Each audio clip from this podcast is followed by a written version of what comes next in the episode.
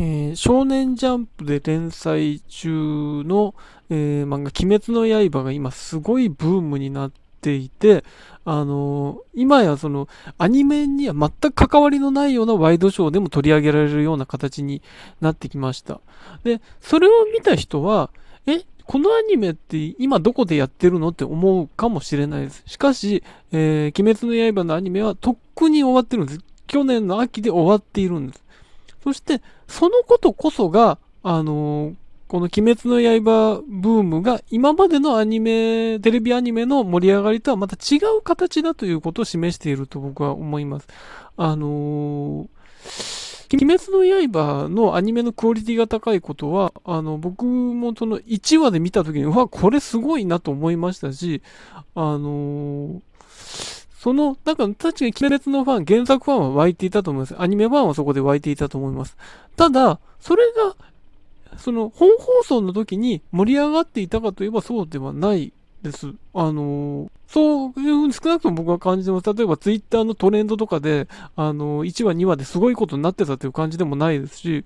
だから僕はあの少年ジャンプの読者で、あの鬼滅も初回から読んでて、えー、アニメもあの、初回から当然見てたので、逆に、あれ、どのタイミングなんだろうっていうのが、逆につかめなかったりするんですけど、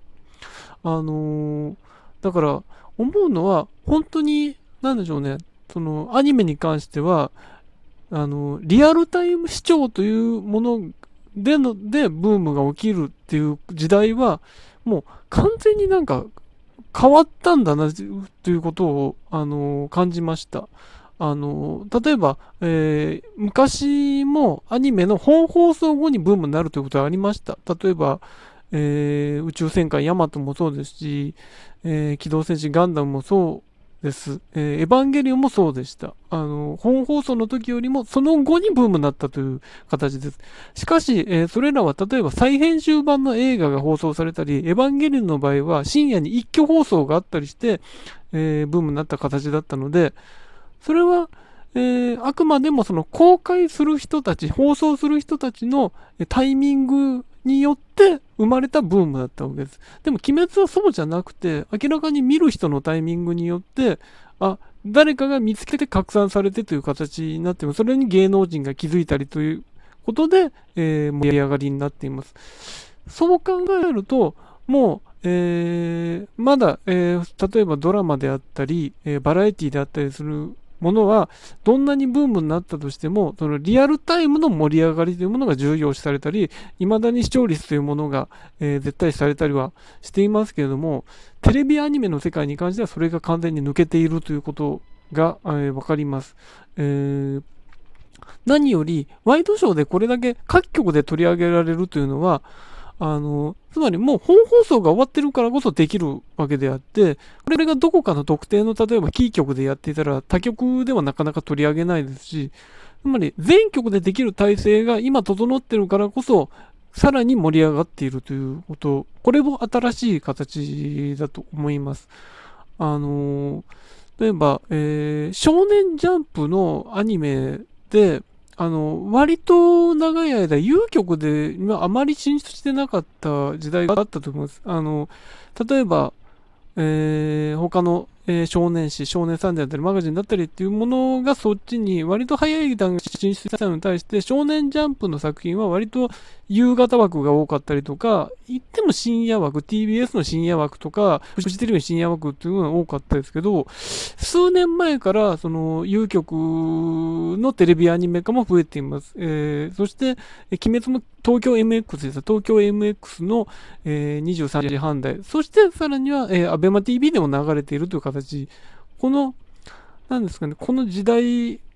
の移り変わり、えー、少年ジャンプがそのキー局のアニメが枠がなくなったからというよりも、そういう転換があるということを、えー、察知した、えー、感じ取ったからこそ積極的な、えアニメ化に踏み出しているのではないか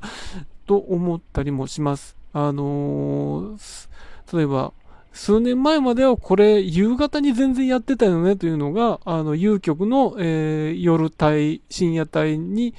えー、組み込まれたりしますけども、それは今やハンデではなくなっている。なぜなら、えー、いつでも見られる環境があるから、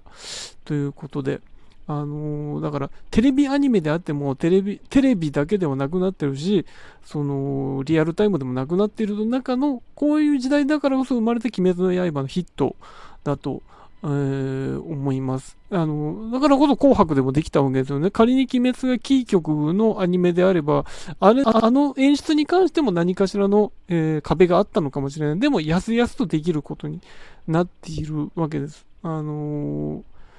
そうですね。あの、ジャンプとしても、鬼滅の刃のアニメ化の時に、ただ、それほど期待してたかというと、まず、そうでもない気がして、あの、ジャンプ的にはアニメ化の時に大々的にやってたのは、例えば、約束のネバーランドとか、ドクターストーンとかのアニメ化の方が、えー、大期待されていたようにも思います。だから、鬼滅に関しても、その、期待はあっても、あのー、その、一押しでもなかったんじゃないかと思うんですね、ジャンプ編集部としても。だから、その点では予想外だったんですけど、これを実現させたのは積極的なアニメ化を推進する、え放送局問わない、配信問わないという形、枠を問わないという形が成功しているという形なのではないでしょうか。えー、鬼滅の刃ね、面白いですよね。という、普通の感想で締めたいと思います。